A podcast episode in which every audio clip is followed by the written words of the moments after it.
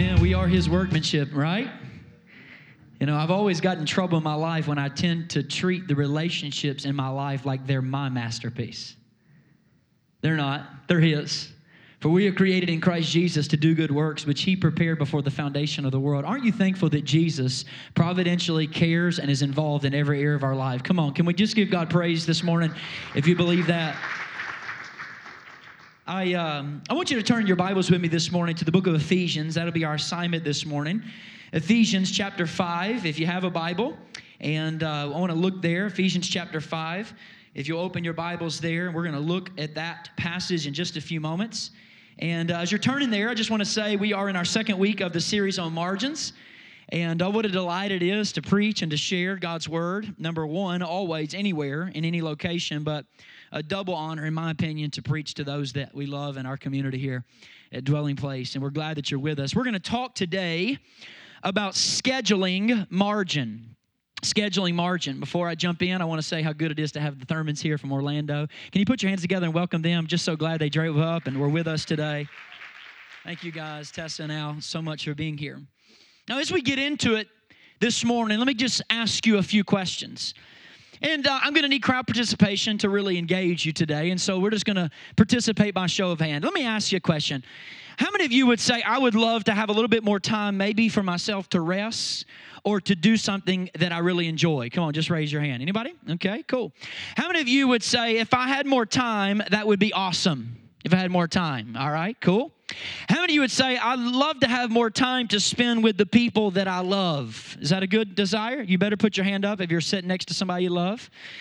Okay, you're gonna be a you're gonna be a, a bad, bad situation for lunch, okay? How many of you love to have uh, time to spend more time with God? Okay, cool, awesome. You better raise them high or got to make you a greasy spot in the little black chair that you're saying. We love to spend more time with God, right? In reality, most of us would love to have more time to invest in these important places. But if the truth were to be known, let's just be honest today. If you actually had more time, that is to say, if God said, poof, days are now 34 hours, it is very unlikely that any of us would spend our time doing those things that we just said were important. You say, what do you mean, Craig? What I mean is that the reality of our lives is that culture has a way of overwhelming whatever margin we have. Let me just prove it to you. If you look at the last time that you had an unexpected off day, that is to say, you went to bed, you woke up, and the day was now off, you were expecting to work. So you have eight to 10 hours. The last time you had an off day you didn't expect, the chances are pretty good that you didn't spend eight glorious hours in God's presence. But you just said that was important to you.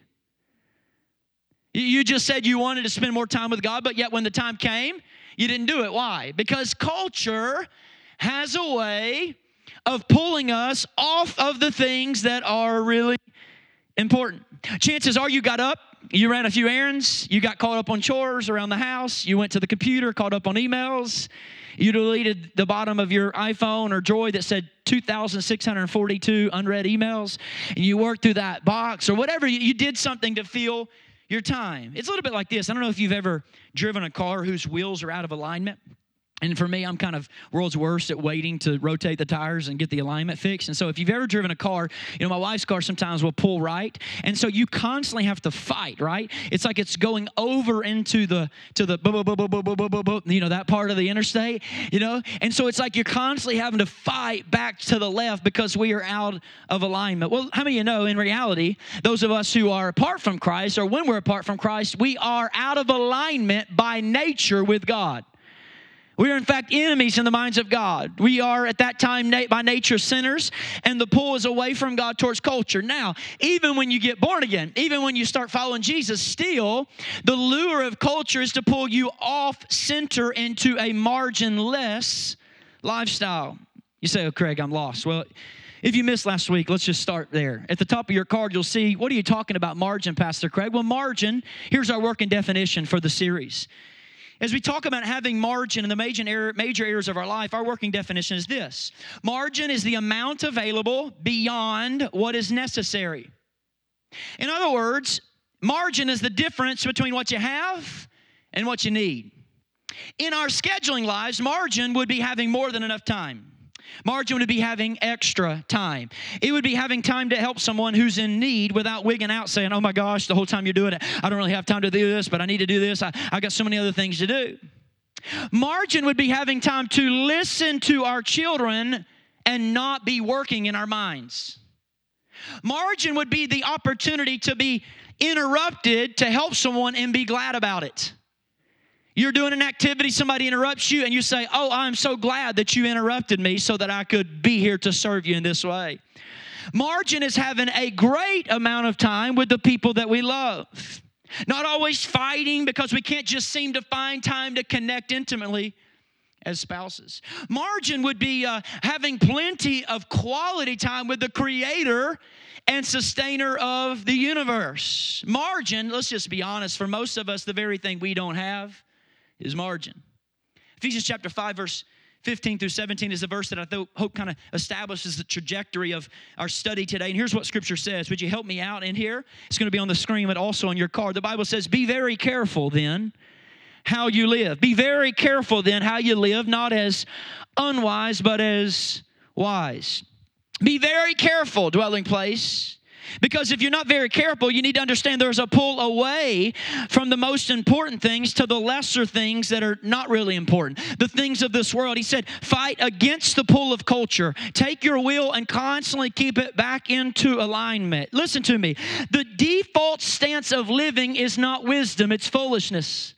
If you're going to take the default stance of living, it's always going to be a foolish stance. He says, Be very careful then how you plan. Be very careful what you say yes to. Be very careful what you say no to. Be very careful to fight, here it is, against the pull of this culture. He says, and goes on, making the most, the verse does, of every opportunity because the days are evil. They're going to pull you off center, making the most of every opportunity because the days are evil. He says, Be very careful how you live live. Therefore, do not be foolish, but understand what the Lord's will is. Be very careful how you live. Our culture will drag you away from the things that you say matter most and will drag you into a marginless and meaningless lifestyle. I was 19 years old and I read a book by Andy Stanley called The Best Question Ever. This book, I've read Andy Stanley a lot, but this, this book called The Best Question Ever was comes at a pivotal time in my life. And this book had nothing to do with time. But the question that, that really captures the essence of this book is the one that I think is, I believe, is so important when it comes to our scheduling. For example, if I said to you, um, hey, can you do such and such next Saturday? What you would do, most of us, chances are we would look at our calendar and say, okay, are we free? Well, if we're free, we can do it. That's how we would answer it. Well, that is, well, are we free? Well, that's not a bad question, but it's certainly not the best question. If I were to ask you, or, you might say, well, this is right or is it wrong? Well, if it's not wrong, then it must be right, so let's do it. That's not a bad question, but it's not the best question. A better question to ask when it comes to our scheduling. Scheduling margin is not is it right or wrong? Is it sinful or is it not sinful? Or is it am I free or am I not free? The better question to ask is this in light of Ephesians 5 and 15 is it wise? Is it wise? In fact, look at your blank. I made one for you there in your card. I've given you a little blank section that says, in light of blank, you fill it in, is it wise? I would encourage you when you're making decisions about your schedule to fill in the blank with whatever is important in your life right now. Let me give you some examples. In light of our future hopes and dreams, is adding this to our schedule wise? In light of our current family situation, it could be in light of the fact that our marriage is not where God wants it to be. Is it wise to take on something else? In light of the fact that we have two children in diapers right now, fill in the blank. Is it wise? You fill in the blank. Let me ask the next question. In light of the fact that our 17 year old has one year on all of his life on planet Earth under the care of our home, is it wise for us as a family to add this to our schedule? Ooh, that's a great question. That's not right or wrong question. That's wise or unwise question. In light of where I want to be financially in 2016, is adding this to our schedule wise? In light of the fact that my days are numbered, James says your life is like a mist, it appears for a little while and vanishes. In light of the fact that life is precious and short, and every day is a gift from God. In light of that fact, is it wise, Meredith, for you and I to invest our days in this? Not is it right, not is it wrong, not is it sinful, not is it dark, not is it light. Is it wise to do so. Be very careful. Be very, very careful. It takes intentionality. The Apostle Paul saying you can't just say, you can't just do these decisions. Be very careful how you live, not as unwise, but as wise. Making the most of every opportunity because with each passing day, you're one day closer to eternity. All right. So, what are we going to do? What are we going to do today? Here's what we're going to do. I want to try to answer the question how do we schedule wisely? From my personal experience, I think the majority of us schedule foolishly and not wisely. How do we schedule wisely? I'm going to give you a simple statement. We've said it before, we'll revisit it many times. If dwelling place is home for you. The answer to the question of how do we schedule wisely is this we must learn and we must have the courage and faith to say no to many good things so that we can say yes to the best things. What are we going to say no to dwelling place? We're going to say no to many good things. So we can say yes to what? Say yes to the best things. Because too many good things become quickly the enemy of the best things. The greatest, best things that God has designed your life to do, the antithesis is too many good things. Be very careful then how you live, not as unwise, but as wise. Romans chapter 12, the Apostle Paul makes a shift in his language. He makes a shift in the church there. He's writing in Rome from anywhere believers from six months to 15 years. And he says in verse 2 Do not conform any longer to the pattern of this world, but ye be ye transformed. Don't, don't be pulled into the culture, but be different. Be transformed by the renewing of your mind. Can you show them that scripture? Be transformed by the renewing of your mind. In other words, change the way you think. Don't think like everyone else. Don't be pulled like someone else. Be transformed by the renewing of your mind. Then you're able to test and approve what God's will is His good and pleasing and perfect will. That's only when we're not confronted, or excuse me, conformed to the pattern of this world. That's why I love when people tell me, Craig, your family's a little weird. I find so much comfort in that. What you guys do, it's, it's just weird. Well, because what, when I'm normal, that means I'm pulled toward the culture of this world. But see, catch this the closer I am towards God, the more different than culture I should be. That is to say, that as I grow in wisdom, I grow away from foolishness. That is to say, as I grow as a disciple, I look differently than the people that are in my job. I, I'm, I'm, I'm different, I'm pulled aside. When people say, oh man, man, you guys are weird, I'm like, thank you, because normal's not working. Normal is not working. What's normal in marriage? Divorce. Thank you very much. I don't want normal. What's normal in parenting? Rebellion and kids living crazy for three to six years of their life. Thank you very much. I don't want normal. What's normal in finances? Being completely in debt up to our eyeballs and effectively siphoning and limiting God and what He can do and desire to do through our hands and our lives. I don't want normal. I don't want normal. What's normal in scheduling? Being so overburdened and so frenzied that you have no margin and being overwhelmed and frenzied and stressed and miserable, but yet having a full schedule and being totally empty inside. I don't want normal. I desire not normal.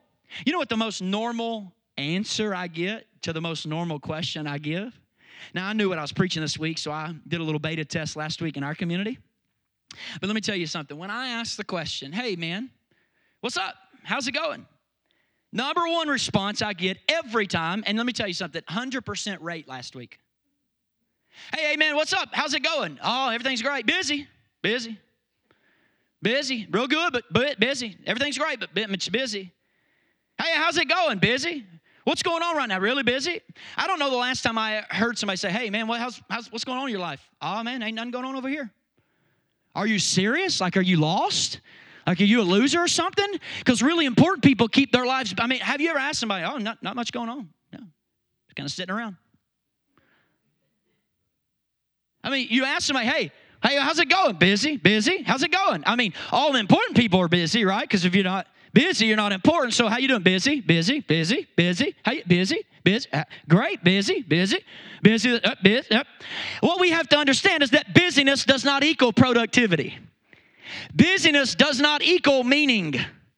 Busyness does not equal fruitfulness in God's kingdom. There are so many people busy doing useless things. And our greatest fear in life should not be failing, it's succeeding in life at things that don't matter. Busy. busy doing useless things, busy filling our schedules with things that don't matter in eternity. In fact, I would argue that so many people are being robbed from a life of needing, not because they are not committed, but because they are overcommitted. I got to say that again. I think many people are being robbed of a life of meaning, not because they are not committed, but because they are overcommitted. Overcommitted. That's why I want to challenge you. I want to dare you. I want to triple dog dare you if we're in elementary school. I want to beg you to have the courage and the faith to say no to what many others say yes to so you can say yes to the very best things. Just because you can do something doesn't mean you should do something. Listen, when I was uh, 22 years old, I was pastoring at a church called Free Chapel, and I was doing a high school ministry and college ministry I moved into. And so we had Monday night school discipleship, Wednesday night high school ministry, Thursday night college ministry. And at that time, you had Friday night encounters or, you know, weekend events. And so most every week, it was at least four nights a week. It was crazy. My first year that I worked there on the books, you had to sign inside out. I averaged 76 hours per week in the office. In addition to that, what was going on. And so I remember getting opportunities. Now, people started asking me to come preach. And uh, I started getting opportunities to do things, and I found myself saying, How can I say no to this? This looks like a good opportunity. How in the world can I say no to that? I'd go home to Meredith and say, How can I say no to this? And she'd say, Here's how you say it. Watch me. No. I'm like, How's that? She's like, No, look, look, look, watch this. Watch, watch, watch, watch, watch, watch. Look right here. Ready? No. Like, that don't even sound good. Like, like no, what do you mean? No. That does, watch it again. I'll say it again. You ready? Look right here. No. If someone asks you to do something that's not in the best use of the time and that God's called you to be, you just say, no. No. Oh, that's not nice. That's not, uh, no, no, no. Do I have to give a reason, Pastor Craig?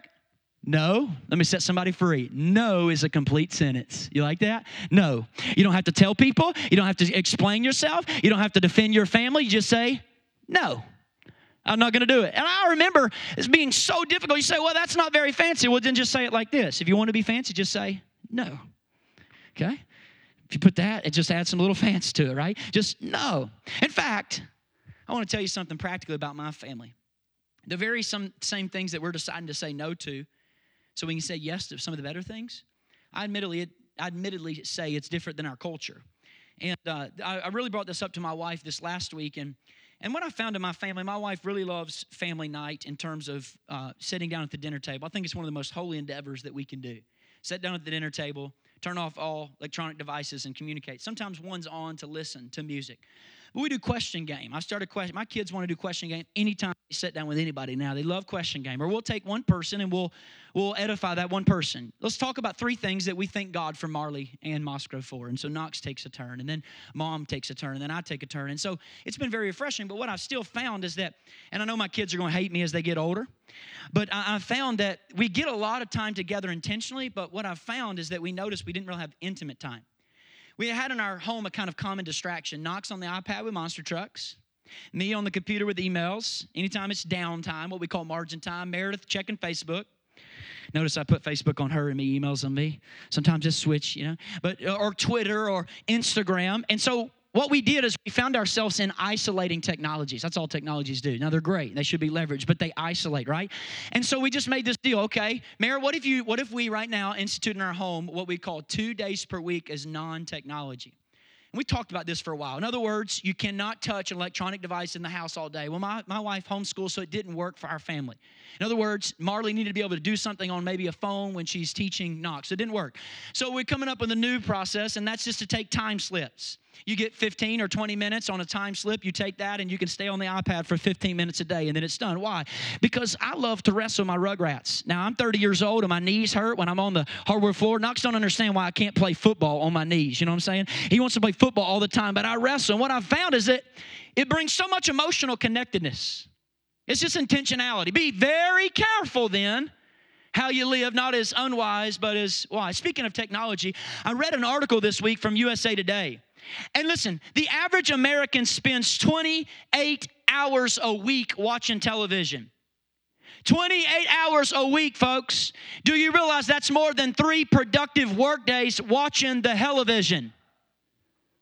Is that wise? I mean, think about this for a minute. If you're the average American, by the time you reach your mid 70s, you spend over 10 years numbing out in front of a box.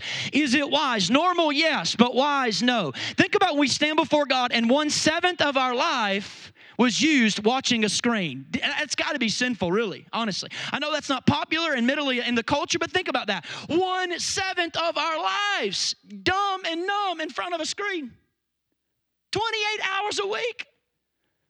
Is it wise? No. Right or wrong? That's not the question. Is it wise or unwise?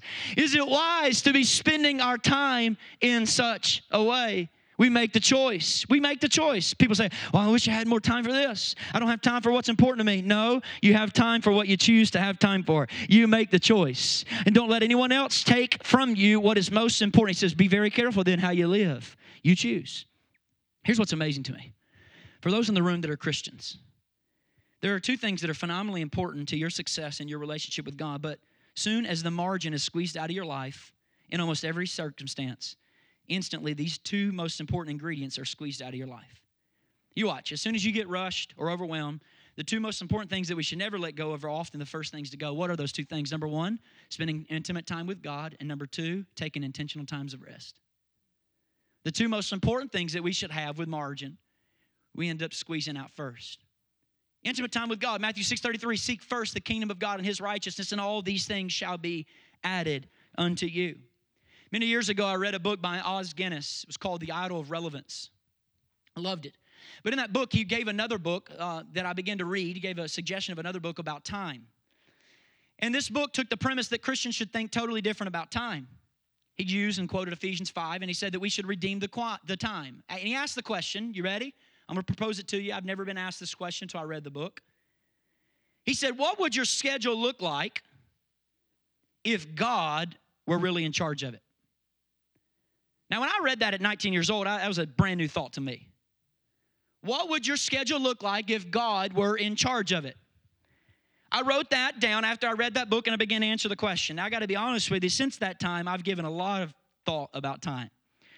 I actually have a fascination with schedules, my own, other people's schedules. If you want a really fascinating study, look at the life of Jesus and do an analysis of his daily, weekly, and monthly time. He has patterns that are remarkable. Just do an analysis through the scriptures of Jesus' schedule. You think about Jesus' schedule. I've studied the schedules of leaders in history. Did you know that Winston Churchill, he worked out of his bed until 11 a.m. every day? He brought in meetings. They brought him breakfast. He did a half day's work from his bed. 11 o'clock a.m., he woke up about 5 and he worked for six hours. He did all of his meetings right there in his room. It just worked for him. Did you know Leonardo da Vinci? He never slept at eight hour chunks. He worked till he was exhausted, took a two hour nap, got up and worked. He worked till he was exhausted, took a two hour nap, got up and worked. He thought for his schedule, he didn't need to take eight hour chunks of time. Listen, that's a crazy schedule. But if you study history, leaders who've accomplished great things did so with weird schedules. And here's the point they just simply experimented with their schedule, they saw what worked for them, and then they didn't apologize to anybody else. Which brings me to the big question. You ready? I've got to propose it to you, and I want you to give thought to it. Here it is. At the beginning of 2016, we're on the third Sunday. Is your current schedule working for you right now? No. Is your current schedule working for you? You may say yes, you may say no. Let me ask you this. Would you think I'm lying to you or think I'm spinning a dice if I told you that I'm of the opinion that the thoughtful arrangement of your daily and weekly calendar could be one of the most holiest endeavors you would ever put your hands to? Communion's holy, baptism's holy. But what if scheduling is really, really holy? I'm of that opinion. What do you mean, Craig? What if I told you that drafting a new weekly or monthly schedule is tantamount to writing the whole new script for this next season of your life. Would you believe me? Think about it. What if I told you that your calendar plays a critical role in determining who you will be in this next season of your life? Would you buy it? Because I actually believe that when you take time to write your schedule, you are making choices with huge ramifications. Let me give you the premise of what I'm trying to say is that your schedule and my schedule should be far less about what I have to get done than who I want to become. Your schedule, my schedule, should be far less about the things that need to be accomplished than it should be about the people we want to become. Let me give you an example. How many of us, when we put together our weekly and monthly calendar, here's what we do. We sit down at maybe a Sunday night, we sit at Starbucks, our favorite coffee shop, the kitchen table, and here's what we do. We grab a sheet of paper, we write a basic list of where we need to be, when we need to be, on which days so we don't lose our jobs. Or we lose our kids to DFACS because we didn't pick them up from the soccer field. So we write the things that we would get in trouble for if we didn't do. You do that for work, it's not an option for you. It's not an option. So you write down the things that are absolutely have tos, necessaries. After we include all of the have tos, we look at the list of responsibilities. Here's what we do we grit our teeth, we go to the prayer closet and say, God, help me survive another 30 days. And it goes on month after month after month after month after year after decade, and we never live our lives, we just simply skim them. Marginless living. Now, pause. I did those schedules for years. You may have too. I'm changing. Getting clarif- clarification, a lot of clarity, and a lot of focus. What do you mean, Craig? Well, let me give you the last season of my life, I had lots of meetings. That's just endemic. Uh, how would I say this? That's endemic to churches sometimes when we lose mission or focus or the longer you maintain. We'll just say it that way. So I have a lot of meetings. So in a lot of meetings, that means Monday night is prayer meeting. I was youth pastor on Wednesday night. I was college minister on Thursday night. And so Tuesday nights may be meetings with our team leaders. And so I'm going to never forget this. I have two kids. And Knox one day, and not a hatred attitude or not a bitter attitude, he just simply said on a Tuesday evening or afternoon when I was getting ready, he said, Dad, are you going to be gone again tonight? Now, it wasn't mean, spirited. I just thought about it. Yes, son, I'm going to be gone. I got in the car and it started eating at me. And I thought to myself, why am I going to be gone tonight? You know why I was going to be gone tonight? Because it was on my schedule. Meeting Tuesday night, 7 o'clock. But then I thought, oh my gosh, why am I really going to be gone? And in that moment, I don't know how to explain it to you in the power of that, that moment, this tension grew. And for the first time in my life, I asked the question should my weekly, non related, non work related activities be on my schedule? Oh, let me, let me give another way. How holistic should my schedule be? Should I write down non work related activities? And this was a humbling set of questions and a humbling set of answers because I was going on Tuesday because it was on my schedule. So I give you a question, and there's your blank. What investment of time would it take for me to be a great dad to Knox and Marley? It's a question I ask. What investment of time? I can't bear the thought of two kids, childhood passing me by so quickly, so Lord, I got to figure this out. I just feel like my answer is this. Please understand, the Holy Spirit will govern your decisions. I'm not placing, the only way I know how to preach this message is to share with you about mine. I'm not placing this on you. But what I felt like for our family is that I'm going to have to give, out of a five night week, I'm going to have to give three nights a week to being at home with my family in this season of life. So if I do growth phases on Thursday nights, then I'll do something on Wednesday nights and something comes up on Friday, then the kids are coming with me. This has got to happen. It's three nights a week. Three nights a week. And then for the first time in my life, at that time I used calendars, you're right, you know. Some of you millennials, I don't know if you know this, you can get them at the antique shops. They're like, uh, they have like boxes. They have like boxes, and then you can like, you know. But but now I use my phone and MacBook. But but you can buy them at the antique shop. Uh, and I had this book and you literally wrote down your stuff. And listen, for the first time in my life, I wrote in the evening time, home. Folks, I don't know how to explain to you how powerful that moment was in terms of a schedule. If you've never had a moment like that with regard to your time, um, I pray you have it. It's like the clouds open up, it's like sun shines, and it's all of a sudden focus and clarity like you've never experienced before. What do you mean, Craig? Are you telling me that if I put home just like I would put board meeting, just like I'd put church, just like I'd put growth phases, I, for the first time in my life, I could see the supernatural, let's say near supernatural power of a schedule. I could see it. What do you mean, Craig? Uh, are you, are you saying what I write on a piece of paper might enable me to be the kind of dad God wants me to be? That's crazy. Are you meaning to tell me that how I arrange the slots on a sheet of paper can change the destiny of Jonathan Knox Mosgrove? That's exactly what I'm saying. Are you meaning that what I type into calendars on my phone can change the destiny of Marley and Mosgrove? That is crazy. That's supernatural power. What I do with my kids in the evening can change the destiny of my children. Again, I'm not sure if you've ever had a moment like that with time, but it's powerful.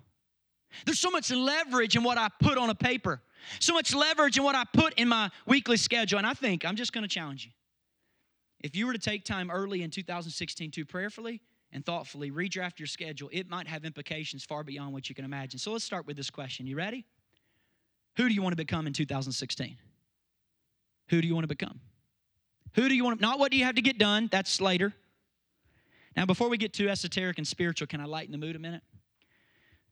Because some of you are already like, well, I wish I would have figured out the schedule thing this morning on this message. You know, before, before we jump in, let, let me just lighten it a bit. Personal example. I think this will give you the gist. 2005 rolled around. I was 20 years old. I was pastoring at the time, taking 18 hours of school and getting ready for marriage. I was traveling back and forth from Hixson, Tennessee to Cleveland, Tennessee. I had come to a decision in my life that I had been a little bit too sheltered in this sense, and that as I'm moving into ministry, I wanted to be a more integrated person. I wanted to be a person who had greater compassion for the disenfranchised and marginalized people of our culture. So, you know what I did? Brother Al, I got in my truck, I drove down downtown Chattanooga and I walked into a building on a Tuesday evening that said Prison Prevention Ministry, PPM. And on Tuesday nights, I wrote down in my schedule 7 to 9 p.m. Silverdale Detention Facility. Pause. Then I did it. In the simplest of terms, the simplest, what I did is I literally put in ink Tuesday nights, weekly schedule for two years Silverdale Detention Facility. Two years. 104 Tuesday nights later, I was a totally different person. It is not unsafe and not unbiblical to say my life completely changed because of my experiences in Pod D of Silverdale Detention Facility with men who were greatly marginalized. I sit there. What did I do? All I simply did was said who I want to become, integrated. I plugged into my schedule who I wanted to become, and voila, there I became it. Wow, that sounds like magic. No, just scriptural. You find out who you want to become, you plug into your schedule who you want to become, and it's crazy, folks. Like, for instance, if you wanted to be a flight, a private uh, flight uh, captain right now, a pilot, Here's what you do. On Wednesday nights, you could schedule for one hour on down in Atlanta, 5 to 6 p.m. flight school. You could do that. And in six months, you would be a pilot. It's almost mysterious that when you pick who you want to do, you plug it into your schedule, something just crazy happens. It's almost like you change. Yep, that's what happens. You become somebody different based on flight school, Wednesday, 5 p.m. And then you just stick to it. You just do it over and over and over and over again. I read uh, this, week, uh, uh, this week a book uh, called Time Management by William Headland. And he tells of a story. He was in a dead end job. This man didn't do well in school. And so he was in a dead end job, is low paying, and he couldn't handle the thought that he had to survive this way for decades. He had a young family. You know what he did? He said, I got to change something. So he said, I'm going to take a night class on Tuesday nights for two hours. Night class. He plugged it in the schedule. And that was two years, 104 Tuesday nights later. He gets to the time where he finishes, he receives a professional degree, he changed jobs and changed career, and he's now retired, the book says, and he's able to have financial margin to put into things that mean a lot to him. It is not wrong to say his whole life changed because of Tuesday nights in ink. His entire family and decades and generations to come changed because of night classes. That's it. Changed his whole job, his whole life, his whole career, his whole job changed from NC night class, 7 to 9 p.m. And he stuck with it. The power of a schedule. Whoa, it's powerful. I'm sure you all know the name John Grisham. Oh, yeah, John Grisham, great fictional author. I used to take jabs at my wife all the time because I, no offense, but I didn't like fictional, I don't like fictional reading too much, but I made a goal in 16 to read fiction. And so, John Grisham, if you don't know him, he's a novelist. He's sold, I think, right now over 300 million books. He's a, he's a disciple, by the way, strong believer in Christ. And do you know his story? he, he was an attorney. He didn't like being an attorney too much, so he said, One day I've got to change my schedule. He wanted to become an author. So here's what he did he arrived at his lawyer's desk one hour early than the law firm required. That's it, 60 minutes. And as he arrived at his lawyer's desk, he took out his computer and he made a vow and commitment to write one page of a novel in 60 minutes. That's not too hard. 250 pages, or 250 words, 300 words. One page. So in five days, a work week, he had five pages. Listen, listen. He changes 60 minutes on his calendar and over a few years becomes one of the most prolific novelists the world has ever seen. 60 minutes. And I just read on Monday and Tuesday a book that's a sequel to Time to Kill. It's called Sycamore Row. Read it. If you haven't read it, it'll challenge your thoughts on race relations. Powerful. Great book, especially our day and age. Now I'm reading a second one, started called The Partner. Started this week. It's a man who gets $50 million and takes off the Rio. I love Brazil. That's one reason I love the book. And another one, this you don't know whether you like this guy or don't. I mean, it's just a major, major suspense. But but I'm trying to read fiction this year. John Grisham changed 60 minutes. 60 minutes. Can I ask you again? Who do you want to become? Who do you want to become? In my last season of life, I had a young man who was struggling with uh, pornography greatly.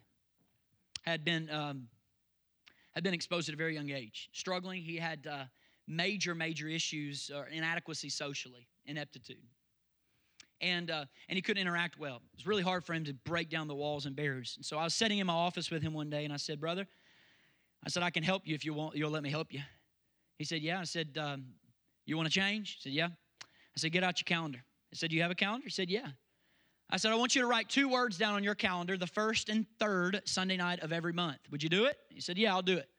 I said, Write down on the first and third Sunday night of every month, I want you to write down in your schedule small group. Small group. Said, if you want to learn the essence of Christianity, what it means to be accountable in relationship, and you want to break down the walls and stop being isolated, then you you commit first and third Sunday night being small group. Then I just forgot about it. That's what we pastors do. Just forgot about it, honestly. Did you know that about eight months pass and it's time to baptize him? And he comes back to me and he says, Craig, do you remember our conversation? I said, Oh my God, yeah, I do remember our conversation. He said, The first few times I went to small group, it was horrible. I didn't know the people didn't want to open up. He said, after about the second month of me going, all of a sudden I became trustworthy. They became trustworthy. They began to open up. And he said, Listen, not only now is my small group the closest people in my life, they are sincerely like my family. He hangs out with them every day. It wasn't just first and third Sundays. What happened? I was reminded again, Al, plug something into your schedule, you change your life. We got three, four new small groups launching tonight and tomorrow. We have one already going, Gil and uh, uh, Blanca Pena back here. They're small group tonight, meeting in North Area, 6 to 8 p.m. We have Trent and Ashley Arrington. They're starting a group. It's a young couples group. It's very kid friendly. It's going to be at six, uh, 5 o'clock because of the kids. It works better with the schedule. 5 to 6.30 tonight right off Towne Lake Parkway. We have nice uh, uh, Bryce and Natalie Patrick, and they're going to be launching in Roswell. It's going to be another couples and single small group. It's anyone, come one, come all, anyone east of here, 6.30 to 8 o'clock. We have a single female group that's going to be meeting tonight. Not just really single females, just any young females. It's going to be Danielle, and it's going to be uh, Tony Parsons. They're going to be meeting in Kennesaw. It's right off of Chastain Road, 6.30 to 8 o'clock p.m. I'm going to be talking and discussing how do we recraft and redraft the schedule. Small group. We have another one. Uh, Travis leads one at KSU on Monday nights. It'll take place tomorrow night, even though it's Martin Luther King, they're still going to meet. It's going to be taking place for college age men right there on Kennesaw's campus. And you say, oh, I want to be. I want to be involved. I want to be relational this year. Well, then you're going to have to plug it into your schedule. Here's one of my latest hobbies. Almost every weekend, Pastor Chad, I think you've had this happen time or two you get done preaching, one of my favorite things to do is to come down and pray with people. So I'm praying with people. We're having a conversation. And then some of them talk about what they don't like about the message. Some of them talk about what they do like, what's going on in their lives. Some conversations are serious, some are not. And here's what happens every time people say, Oh man, I love that message today, or I love that gathering. It's awesome. And then here's what they'll say they'll explain, Well, this is what I liked about it. But then that conversation always ends in this way. They add another part. You know what, Pastor Craig? I almost didn't come today. I almost didn't come. I was thinking about not coming. I was thinking about sleeping. I was thinking about doing something else, but I just, I'm just so glad I came. And for me, many, many years of my life, I had no idea how to respond to that. Oh, praise God. Glad you came, you know. But now I'm a little bit older, a little feisty? So here's kind of my common response. This happened about a month ago right here in our community. When they say to me, Oh, I love the gathering, but almost didn't come this morning, here's what I say um, my new approach. Excuse me? You don't have worship gathering plugged into your weekly regular calendar? Are, are you you're waking up on Sunday mornings flipping a coin of whether or not you're going to be in church? Are you kidding me? Are you, are, are you, oh, I know it's not popular. You're serious like it's heads or tails if you're going to be in church? If you have the vaguest intent of being a disciple in 2016, it is a non option. You get up and you gather with God's people. And in 52 Sundays, you're different. It's not an option. Oh my goodness, people. I mean, it's like, come on. Like, oh, I didn't come. Like, what, what else did you have to do? Like, was it an option for you? You've got to plug it in. You got to stay committed to it. Why? Why, why, why, why, why? Here it is. Because you want to become a greater disciple. You want to become a follower of Jesus Christ. Oh, that's not scriptural. Yes, it is. That's why I put it in your card. Luke chapter 4, look at this. This is very scriptural. Luke chapter 4, notice this. Powerful, powerful statement. Jesus in Luke 4 16. If I get really, really feisty, I look at the person after I say that and I say, hey, Jesus had church plugged into his weekly schedule. By this point, they wish they hadn't come to church. And if they do, they wish they hadn't talked to me. Luke 4 16, look what the Bible says. And it came to Nazareth where he had been brought up, and was his custom. He entered the synagogue. He was not flipping coins on whether or not church attendance was to be a rhythm of his life. He was committed, he was in it. It was his custom. Pause. If our Redeemer and leader had church plugged into his calendar, why don't you? Why don't you? Why don't you? I had a friend, his name was James Bradford. He lives in Cleveland, Tennessee. Very overweight man, and very much according to his own assertion, felt really guilty about it. He had been that way for about 20 years, 15, 20 years.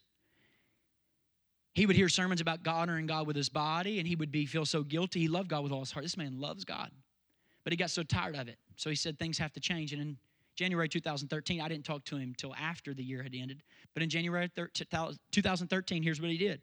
He said, I'm so sick of it. I hear a sermon on honoring God in my body, and I've got to change. So in January, he wrote down three times a week in his middle day workout, workout, workout. And then he did it. And in one year, with dieting and workout, he lost 122 pounds and he felt the best he's felt in 20 years. He literally changed his lifespan and destiny and for his kids by one word on a calendar. He changed it. This, this, this power of scheduling thing is mysteriously powerful. Workout, just changing. He committed to it. I want to ask you a question. Who do you want to become in 2016? Who do you want to become? Sounds like magic, correct? Does it always work? No, it doesn't. I got to tell you the converse is true. I have family members who this last year went through a very difficult time. Their marriage was very, very difficult. I married this family member. And uh, I kind of got thrown into the situation a little late.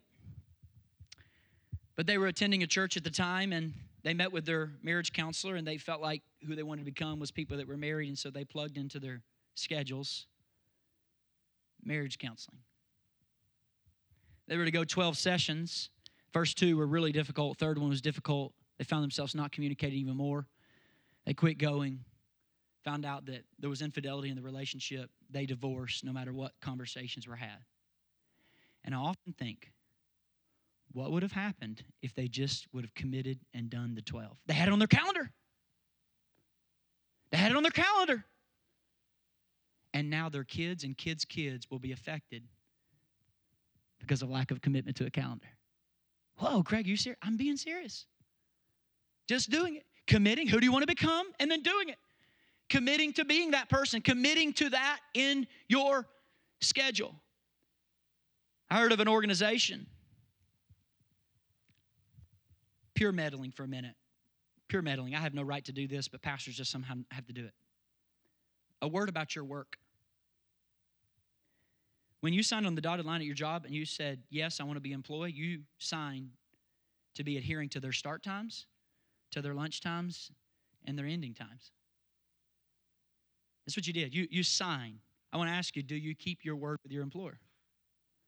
Are you more of an integrous individual in your company? You did it, right? I heard an organization that this is the way it did. I thought this was brilliant. When people show up late to a meeting, promptness is next to godliness, right? No? All right, for me, promptness is next to godliness, okay? And so, so I heard this company, this organization, what they did was when you showed up late to a meeting, Zay, and everybody was sitting around, it's real simple because everybody gets jealous and they're gritting their teeth and they can't listen to the rest of the meeting because they're worried why so and so showed up late. You, have been in these meetings. Please tell me you have, right? So here's what you did. When you come in late to a meeting, you had to stop the meeting just for a brief moment and you looked at everybody in the face and you apologized. I apologize for being late. I apologize for being late. You didn't say, oh, I got caught in the snow, got caught in extra traffic. You just said, I apologize. Now here's the deal you sit down, it's over. Well, what's so beautiful about this process and this organization is if you do it over and over again, you keep coming in and saying, I'm sorry, and people realize you're not sorry. And then your yes loses all meaning, and then the employee is now pretty much terminated. Why? Because it was no longer about carelessness, it was about character. And character is habitual being late. Because you're not changed. You said yes to do it. I know that's not popular, but that's what you're doing, right? And so now this, I, I, thought, man, we should do that as a church. You know, people showing, you know, it's like, you know, I mean, you know, uh, just just pure meddling again. Like, you know, service time. We want to start services on time, and people use the the worship time as kind of like the springboard for the most important time. No, this is all important. It's all important, folks. I'm, I'm, committing to it. This is who I am, right? This is who I want to be in 2016. I know just pure meddling, but pastors got to do that. Who do you want to be in 2016? It's almost like the scripture is telling there's an urgency about our time. I'm almost finished. If we're going to establish the kingdom of God here on earth, if we're going to push back the kingdom of darkness, if we're going to advance the purposes of light and peace and justice and righteousness in the world, I was on a treadmill this week. It was Monday afternoon, and I was praying about this, and this stuff was igniting in my heart. I want to tell you very clearly the Holy Spirit spoke to me. And I'm not mixing my words. I want to tell you what the Spirit of God spoke to me very clearly as I was running. Here's what the Lord said to me He said, Craig, if dwelling place is ever going to establish churches that really change communities, we're going to need significant amounts of time and energy from every single disciple schedule. That's what he said if we're going to be a movement, as many of you know, we're a church planting movement, I just desire to want one church. If we're going to be a movement that really plants churches that affect communities, in other words, we're going to need people to set up their daily, weekly, monthly schedule with this grander vision in mind, right? We're about advancing the kingdom of God. We're about in this thing together to see God's kingdom come. There's an urgency. So, so what's your schedule? If it's kids, Monday night kids. Plug it in. Kids. Kids. Three nights a week. You do that? And in six months, if I'm wrong, you come and tell me I'm a liar. Your emotional connectedness to your children will be different. What's coming to your mind as I explain this? Jesus had in ink on his schedule church. Can I just say this? If your goal is to be a mature believer and disciple, you got to put it in ink. I'm not being offensive, but it is so arrogant as a disciple to blow off worship gatherings when the one we worship had it in his schedule on ink. That's arrogant, isn't it? That's presumptuous. It really is. If you think about it. If Jesus did it, we've got to do it. Is church on the schedule in pencil or ink? Ink. Ink. This is what I'm, I'm committing to. Not just ourselves, but for other people. So I want to give you practical coaching and I'm done. Five simple steps. You can become a whole different person in 16. Here they are. They're at the bottom of your card, number one. Step number one, you got to ask, who do you want to become?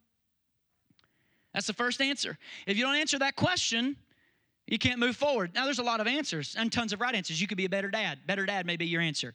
Better leader, more engaged spouse, biblically literate, biblically literate person, married. Come on, somebody, anybody single, and you want married to be that person number one? You know, who do you want to become married?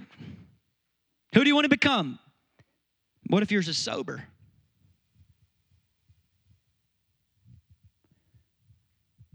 For the sake of your family, the sake of generations to come, please plug something into your schedule that would cause you to get sober. What if yours is purity? I'm ready to get rid of the immorality sexually in my life. Just, I got to be a pure person. You got to plug it into your schedule. That's step number one. It's critical to get clear. Here's the second one. Step two requires you to invest a chunk of your time into the activities that have the highest potential of helping you attain who you want to become. So, catch this if you want to be a better friend in 2016, it has to appear on your schedule. It's not enough to Facebook and Twitter. That's not better friend. Come on, that's not really. So here's what you're going to do. Don't kid yourself and think you're going to be a better friend if you don't put yourself in activities that cause you to be a better friend, right?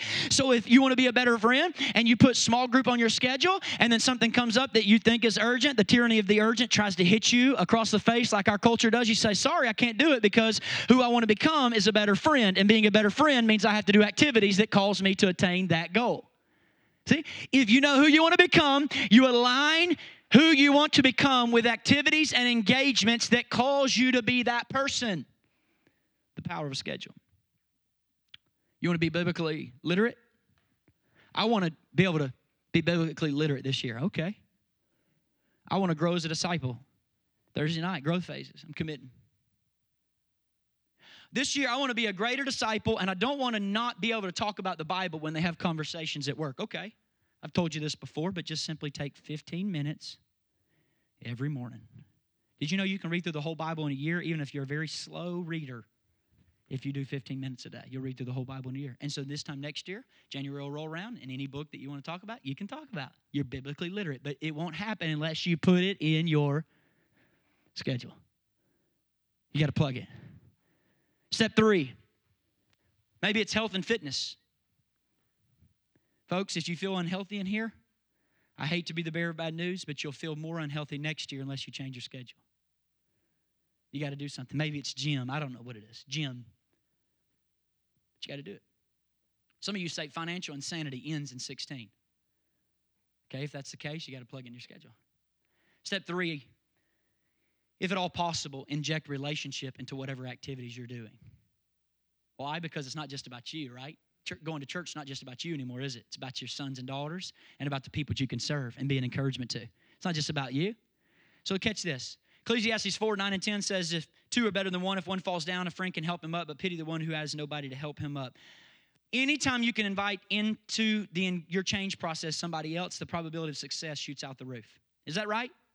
If you want to get better and be fit in 2016, you put somebody involved in that, and what happens? Accountability, encouragement goes out the roof, right? If you can put somebody into your change process, it will help tremendously. Let me say it this way if you make your journey about other people and not just your problems, you'll reach your potential this year. Not just your problems, but other people. Number four, revisit your true motivation regularly. You need to be able to ask yourself come June, why am I doing this again? And you got to have a clear answer. You got to have a clear answer. You need to know what that answer is.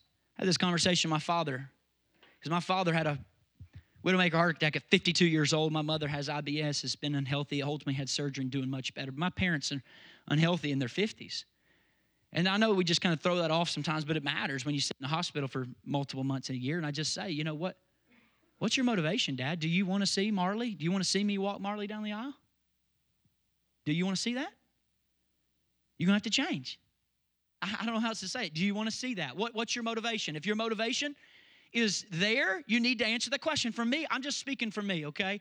This year, I went into this new year, and I'm not a person that's to- totally unhealthy, but I know that with the stress and demands of ministry and just having a place of release, I said, I'm changing this year.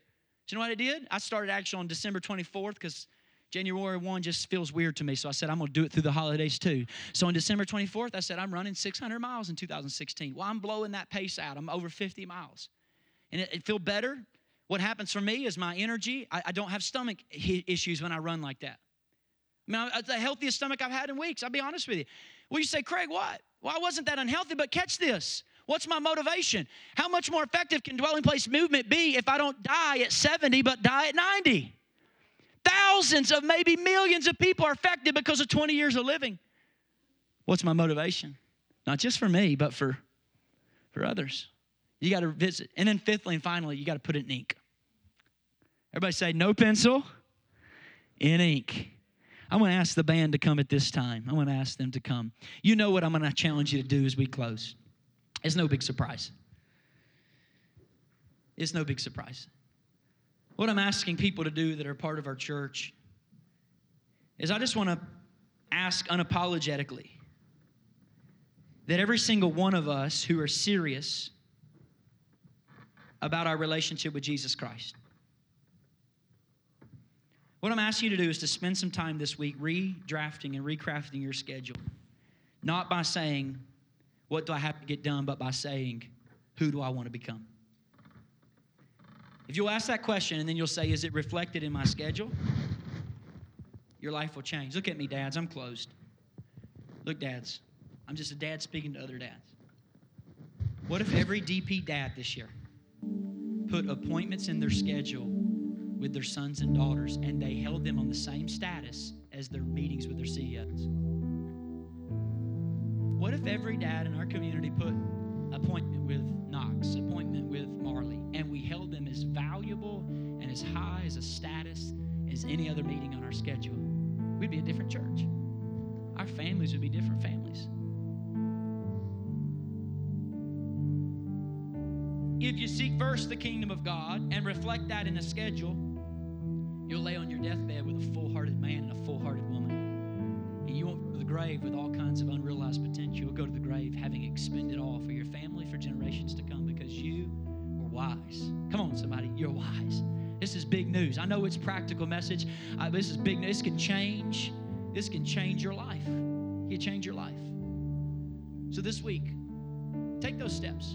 Take those five steps. Look back, and you'll say, you know when it started? It started back there.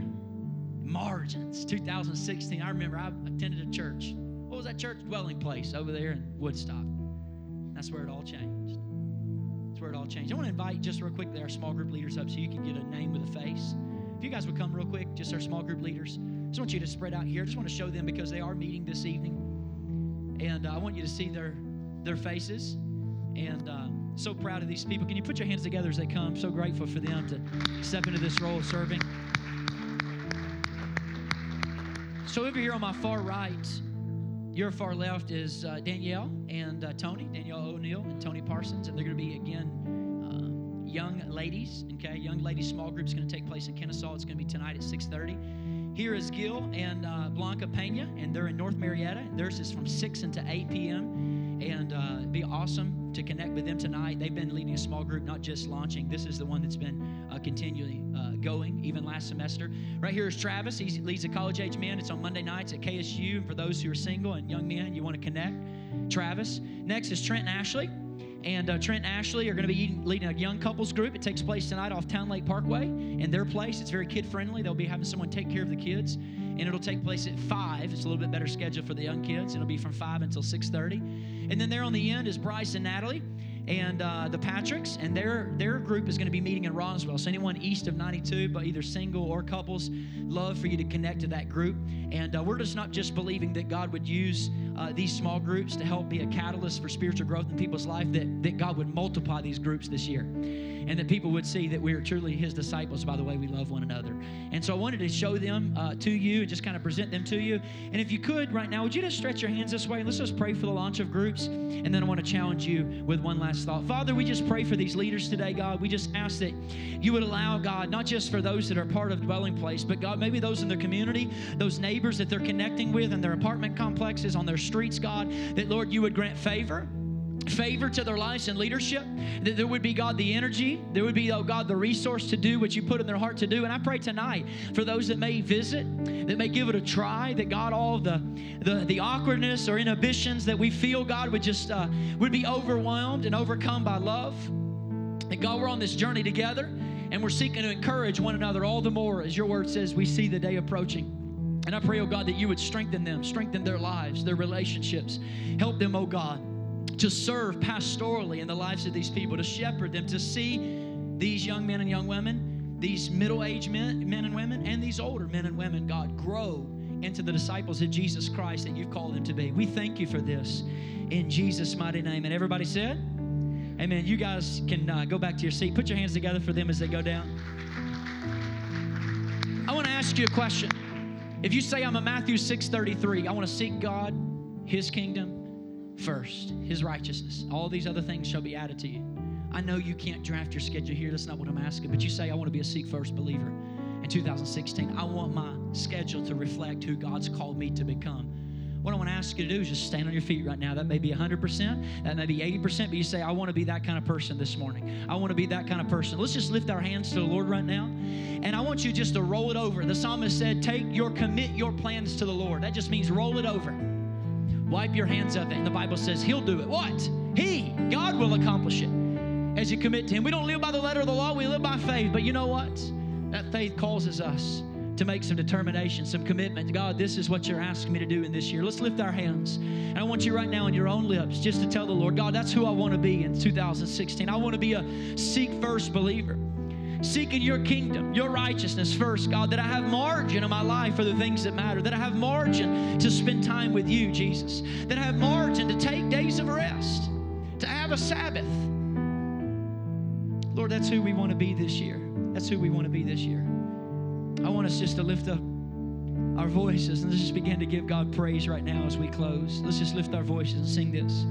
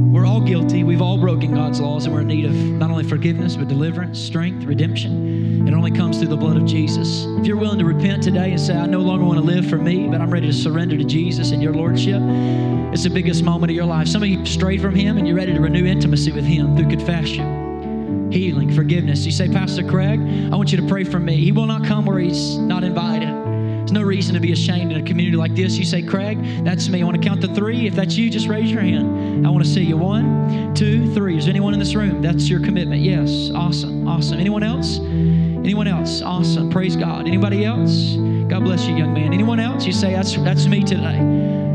That's me today. Praise God. Praise God. I want everybody in this room, if you'll pray this prayer, those who just raise your hand, the Bible said, if you believe in your mouth and confess, or excuse me, believe in your heart and confess through your mouth, you shall be saved. Not just raising your hand, the blood of Jesus can cleanse you today. I want everybody to pray this prayer. Say, Dear God, Dear God, I come to you today I come to in the name of Jesus Christ, in the name of and I surrender all that I am, all that all that I have all that I to you, Jesus. have to you, Jesus. All of my life, my past, my present, my future is in your hands, Jesus. So I believe, Lord Jesus, you came to this earth, you lived a sinless life, you died on a cross, you paid a debt that you did not owe because I owed a debt that I could not pay. And now I surrender to you. I confess you as Lord of my life. I believe, Lord Jesus, you were resurrected, you were resurrected. you ascended to the Father, and now you're seated and now you're praying for me this morning. Pray for me. You are my Lord. I give you my life I give you in Jesus' mighty name. And everybody said, Amen. Can we put our hands together and give God praise for those who prayed that prayer, meant that in your heart, made that decision? Listen, we celebrate you. Connect with a small group, connect with a work of giving gifting team this week. We love you so much. Make sure you're back next week, week three. Pick up some invites. We're going to talk about moral margin next week, and then we're going to end it with financial margin. It's going to be a powerful, powerful time. God bless you, folks. You are dismissed. In the name of the Lord, hope you have an amazing, amazing week. God bless you.